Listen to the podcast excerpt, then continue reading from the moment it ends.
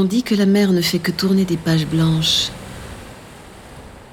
qu'elle n'a pas d'histoire.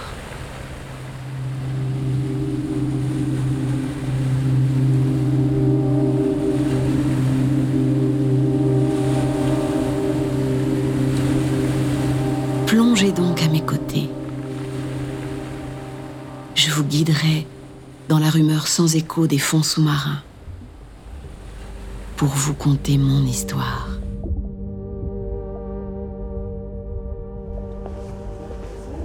Nous arrivons dans l'exposition euh, consacrée à la question des origines. Hélène Lafont-Couturier, directrice du musée des Confluences. Et pour commencer, nous avons un ensemble d'œuvres inuites, avec notamment un mythe important pour eux, qui est le mythe de Sedna. Alors quand on parle de Sedna, il s'agit d'une corruption en fait de l'Inuktitut, Sanna, qui est en fait un terme qui est utilisé pour euh, qualifier cet esprit de la mer. Florence Duchemin-Pelletier, historienne de l'art. Donc euh, Sanna, c'est celle d'en bas. Turk, celle qui ne voulait pas se marier. Euh, Takana Aluk, la grande ou la terrible d'en bas. Et Nuliayuk, la grande épouse. Plusieurs noms coexistent en fait et qui se rapportent à l'histoire. Donc euh, la grande d'en bas puisqu'elle vit au fond des eaux. Et celle qui ne voulait pas se marier, c'est vraiment l'origine de l'histoire. Celle d'une femme qui refusait tous les prétendants. Alors parmi les, représentations de Sedna, il y en a quatre. Euh, il y en a une qui a ma préférence en fait et, qui m'interpelle tout particulièrement.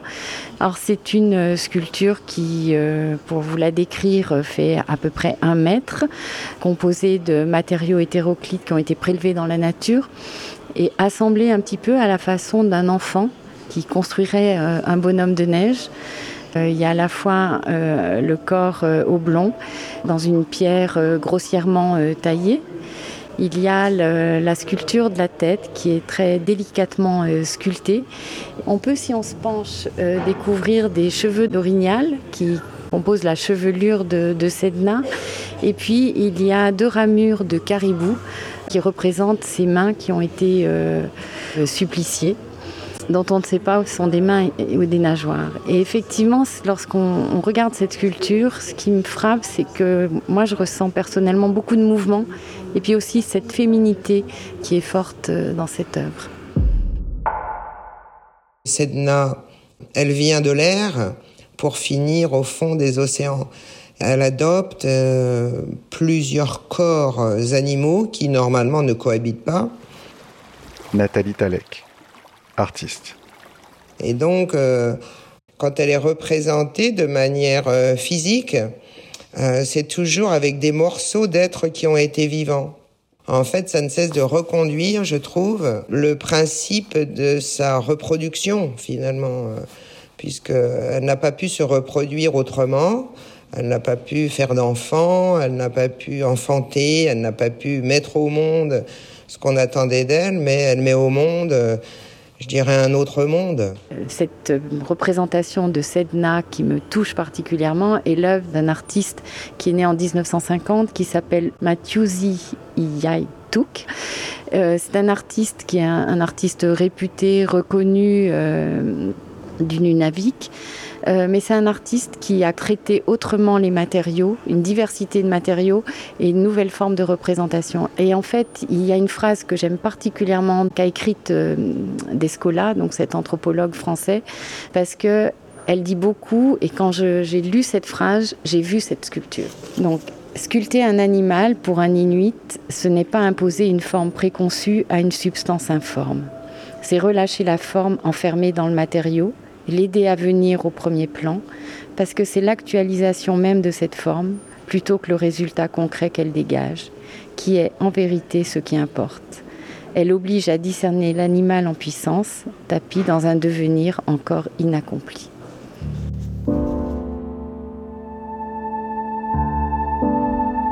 Vous écoutez Héroïne, le podcast qui donne vie aux grandes figures féminines du Musée des Confluences.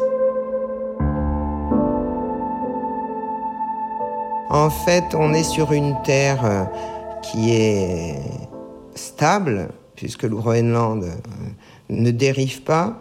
Mais en revanche, le sentiment qu'on a, c'est qu'on est en dérive permanente. Euh, les aurores boréales sont troublantes et toujours mobiles.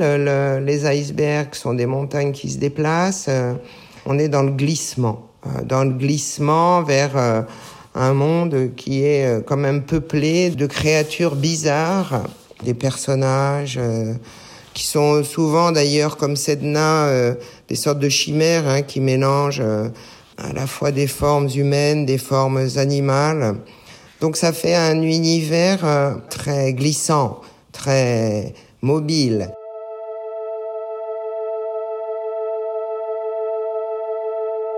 Mon histoire ne commence pas à ma naissance et elle ne s'achève pas à ma mort. Mon histoire débute lorsque le blizzard s'est levé.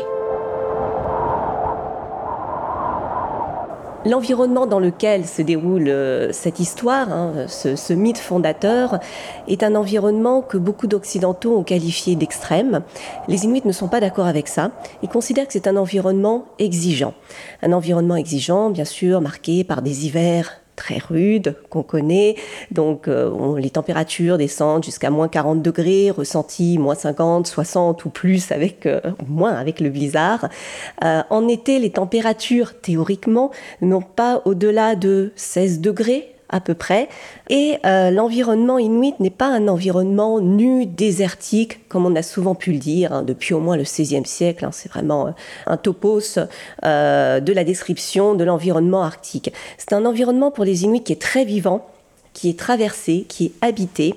Euh, les Inuits savent s'orienter dans cet environnement à travers les bruits, euh, à travers euh, des traces de pas. Et c'est un environnement en été qui peut être très très coloré. Et il se trouve que le mythe de Sanna puisqu'on nous parle d'eau libre et d'une embarcation, eh bien, ce, ce, moment se déroule certainement pendant l'été. Un violent blizzard soufflait. La nuit tombait un jeune homme s'était présenté devant notre igloo. Il était d'une grande beauté.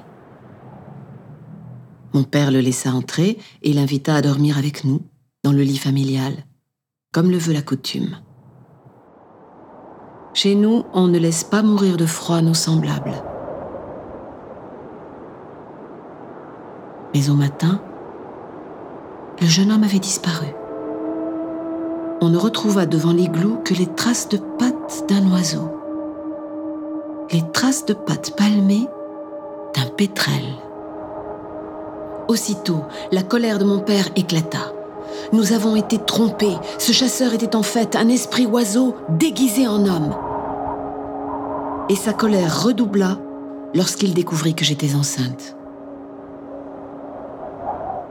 Chez les Inuits, on trouve énormément d'histoires, de contes, de mythes qui vont mettre en scène des animaux qui ont des relations avec des êtres humains, des humains qui ont des relations avec des êtres invisibles. Et effectivement, dans les temps primordiaux, eh bien, les êtres humains pouvaient aussi, par exemple, on disait qu'un homme, s'il mettait une fourrure d'ours, il devenait un ours. Voilà, ce sont les temps primordiaux. Il y a ensuite euh, eu une dissociation, comme une dissociation entre les sexes féminins et masculins, entre le jour et la nuit. Des opposés sont mis en place. Dans les temps primordiaux, il y avait effectivement cette porosité. Et c'est peut-être la raison pour laquelle elle est présente dans ces mythes. Voilà, alors si on poursuit la, découverte de ces vitrines, on est devant là un, merveilleux grand corbeau qui est sculpté sur un os de baleine et qui représente le grand corbeau qui, à l'issue d'un combat avec un renard polaire, puisque c'est une légende inuite, va ramener l'alternance du jour et de la nuit, lui apportant le jour et également la connaissance. Il est donc euh, ô combien bénéfique, contrairement à l'oiseau euh, qu'a rencontré Sedna. Peu de temps après, l'esprit oiseau revint me chercher. Et malgré mes suppliques, malgré mes larmes, mon père le laissa m'emporter sur son île pour effacer sa propre honte. C'est vrai que la place des femmes chez les Inuits est complexe. Autrefois, les femmes n'étaient pas inférieures aux hommes. Hein. Il y avait un rapport de complémentarité. Chacun avait des tâches à accomplir, mais euh, les femmes étaient plutôt sédentaires et s'occupaient de la maison. Les hommes allaient plutôt à la chasse, étaient plutôt nomade, mais euh, une femme, par exemple, devait être une habile couseuse. Et si elle ne l'était pas, eh bien, les vêtements du chasseur n'allaient pas être imperméables et peut-être qu'il allait mourir de froid et donc ne pas ramener du gibier pour pouvoir euh, nourrir toute la famille. Bon, donc les femmes avaient un rôle extrêmement important qui n'était pas du tout dévalorisé. Toujours est-il que les femmes inuites euh, restent extrêmement fortes. Euh, on a beaucoup de femmes qui sont leaders et autrefois on avait des femmes qui pouvaient être leaders aussi, des femmes qui pouvaient être chamanes. Les sages-femmes occupaient un très grand rôle et euh, un homme pouvait être sage-femme aussi. Donc on n'avait pas une répartition extrêmement stricte, stricte des rôles. Voilà, donc on trouve des femmes leaders chez les Inuits euh, qui sont assez nombreuses, qui s'illustrent sur le plan international. Récemment a été nommée une gouverneure du Canada, Mary Simons, qui était euh, au Conseil circumpolaire Inuit. Euh, Sheila Watt Cloutier, euh, pour les droits environnementaux, ce qu'elle appelait le droit au froid, a beaucoup milité depuis les années 90 sur la scène internationale, mais il n'y a pas encore de parité. Et ça, les femmes Inuits militent pour cette parité sein du gouvernement du Nunavut. Les remords pourtant ne quittaient pas mon père. Alors un jour, il embarqua sur son Noumiak, son grand bateau de peau, pour venir me sauver. Quand il me trouva, l'oiseau était absent. Mon père me prit dans ses bras et nous nous échappâmes ensemble sur l'océan. Mais l'oiseau rentra bientôt et ne me trouvant pas, se mit en rage. Il battit furieusement des ailes jusqu'à déchaîner une violente tempête. Soudain le ciel fut noir et les vagues gigantesques. Notre oumiac menaçait de chavirer. Mon père était terrorisé. Je crois qu'il m'aimait, mais sans doute moins que sa vie. Alors pour apaiser l'esprit, il me jeta dans l'eau glacée. Mais je ne voulais pas mourir. Je luttais pour respirer. Je m'agrippais au rebord de l'embarcation. Alors mon père me trancha les doigts. Mais je me suis tenue par les poignets. Alors il m'a coupé les mains. J'ai voulu m'accrocher par les coudes. Il m'a tranché les bras. Et j'ai sombré. J'ai sombré dans les eaux noires et glacées.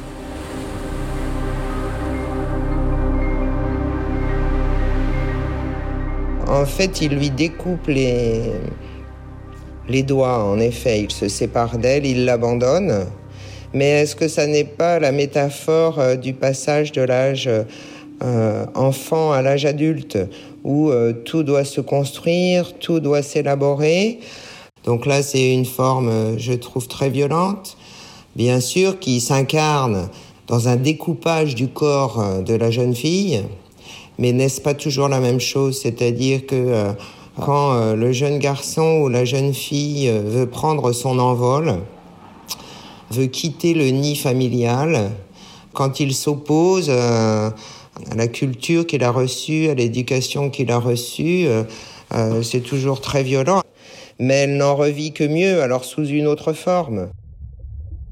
À mesure que je coulais dans les profondeurs, les différentes parties de mon corps qui sombraient avec moi se sont métamorphosées. Mes phalanges se sont changées en phoques, mes paumes en morses, mes avant-bras en baleines, et toutes ces créatures nageaient à mes côtés. Nous sommes de retour devant la sculpture euh, de Sedna, la première, celle que je préfère en tout cas.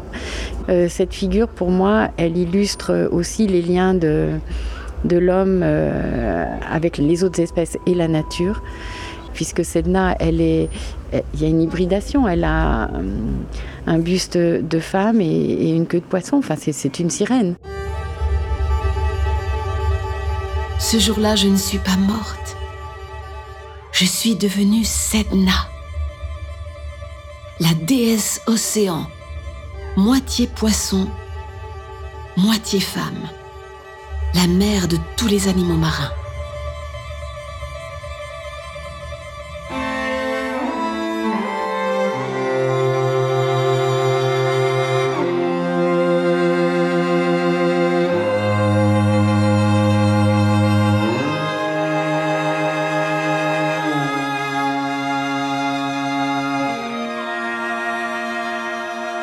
En fait, c'est une plongée dans l'autre monde, dans l'entre-monde, parce qu'elle reste euh, bien sûr au fond des eaux, mais euh, elle ressurgit sous d'autres formes. Donc là, le, c'est un peu comme l'iceberg. En fait, c'est à peu près la même figure, avec euh, bien sûr une sorte d'iceberg anthropomorphe. Ils ne font pas de différence entre l'homme et l'animal. Donc tout devient possible. Tout animal est sacré. Tout animal peut passer du sacré au monstrueux, du sacré au mortel. Mais il, n'y a pas de différence fondamentale entre l'homme et l'animal euh, à partir du moment où les uns comme les autres sont des êtres vivants. En fait, chez, les Inuits, il y a un, vrai respect de l'environnement et, un respect de, chaque élément vivant, en fait. Et, dans le musée, on essaye de mettre sur le même plan, effectivement, des collections de sciences naturelles, des collections ethnographiques, et, de lier les choses, puisqu'on se doit de transmettre euh, finalement euh, deux histoires, l'histoire de l'homme et de la nature, mais surtout et l'histoire du lien de l'homme avec la nature. Je suis Sedna. Et lorsque je suis courroucée, je retiens le fruit de la pêche des humains dans mes cheveux emmêlés. Je ne les libère qu'après avoir été apaisée. C'est pourquoi les hommes, leur harpon dans une main et dans l'autre, mon image gravée sur une pierre m'apaise par des chants. Animaux marins, venez et offrez-vous dans le matin. Puisque Sedna, en fait, elle permet ou pas aux hommes de pêcher, d'attraper des mammifères euh, marins. Donc, en fait, il y a une forme de respect des populations envers les océans et, dans la pratique de la pêche. C'est-à-dire que lorsqu'un chasseur pêche un phoque, euh, eh bien, s'il veut respecter Sedna, il doit lui donner de l'eau glacée qui n'est pas salée et la verser dans l'océan salé. Il m'apaise par des offrandes en remettant à l'eau le foie du premier mammifère qu'ils ont tué. Il m'apaise encore par la visite d'un Angakok, un chaman témoin des tabous enfreints par leur communauté. Et au cours de sa transe, Langakok peigne ma chevelure sacrée avec un peigne d'os. Quand euh, les hommes transgressent des interdits, ces derniers vont tomber sous forme de déchets dans les cheveux de Sanna, donc ça va emmêler ses cheveux, ce qui va beaucoup la mécontenter. Et donc le chaman doit plonger au fond des eaux pour lui démêler les cheveux et donc la contenter. On dit aussi dans certaines versions que quand il y a une transgression d'interdit, des poils de caribou poussent dans ses oreilles, ce qui l'empêche d'entendre. Euh, donc de la même façon, le chaman doit lui enlever toutes ces touffes de caribou qui sont dans ses oreilles. Donc le chaman doit euh, négocier en gros avec Sana. Il s'agit bien d'un esprit, d'un esprit extrêmement puissant, mais avec lequel voilà on peut négocier. Donc il faut aller le voir, il faut le convaincre, euh, et il faut l'adoucir pour que l'accès au gibier euh, soit rétabli. Pour moi, Sedna, c'est à la fois euh, c'est une sorte de forme poétique euh, du rapport au monde. C'est une forme à la fois tragique mais aussi très violente. Donc elle a le droit d'être violente. Elle est très violente. Son courroux se manifeste par les tempêtes et, et donc par la mort de à la fois d'animaux mais d'êtres humains également. Ce que j'aime assez chez elle, c'est euh, cet attribut normalement euh, très féminin, très sexué qu'est la chevelure, qui se transforme pour elle en, une sorte de marque de, ouais, de très grande violence et de très grande liberté. Je suis Sedna, la déesse crainte et adorée. Je nourris les hommes et les fais souffrir quand ils m'ont offensé. Je suis dangereuse ou généreuse, selon comment vous vous comportez. Mon histoire et la vôtre sont liées. Qui reste d'elle, c'est euh, pour moi euh, sa puissance, sa puissance à transformer le monde tel qu'elle le souhaite. C'est aussi euh, cette figure un peu transitionnelle entre le monde du haut et le monde du bas. C'est aussi une figure qui parle à tout le monde. C'est une figure qui n'a aucune temporalité, qui n'a à la fois aucune durée, mais qui n'a aucune fin non plus. Donc voilà, c'est une sorte de figure magistrale à la fois de la beauté et du libre arbitre et de la liberté. Je pense que, en fait, les, à partir du moment où euh, dans les contes il y a des figures féminines euh, qui ont euh, une action sur le monde qui les entoure, c'est quand même la preuve d'une pas d'une supériorité, mais d'une très grande liberté d'agir, de penser, de faire. Et je trouve que, bien sûr, ça commence dans le drame, mais en fait, après, elle fait ce qu'elle veut.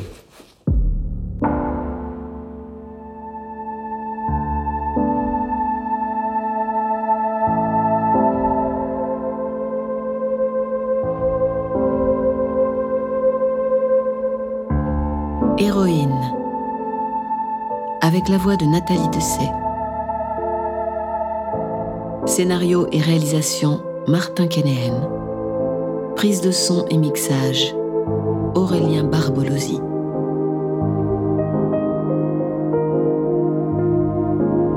Une production du Musée des Confluences.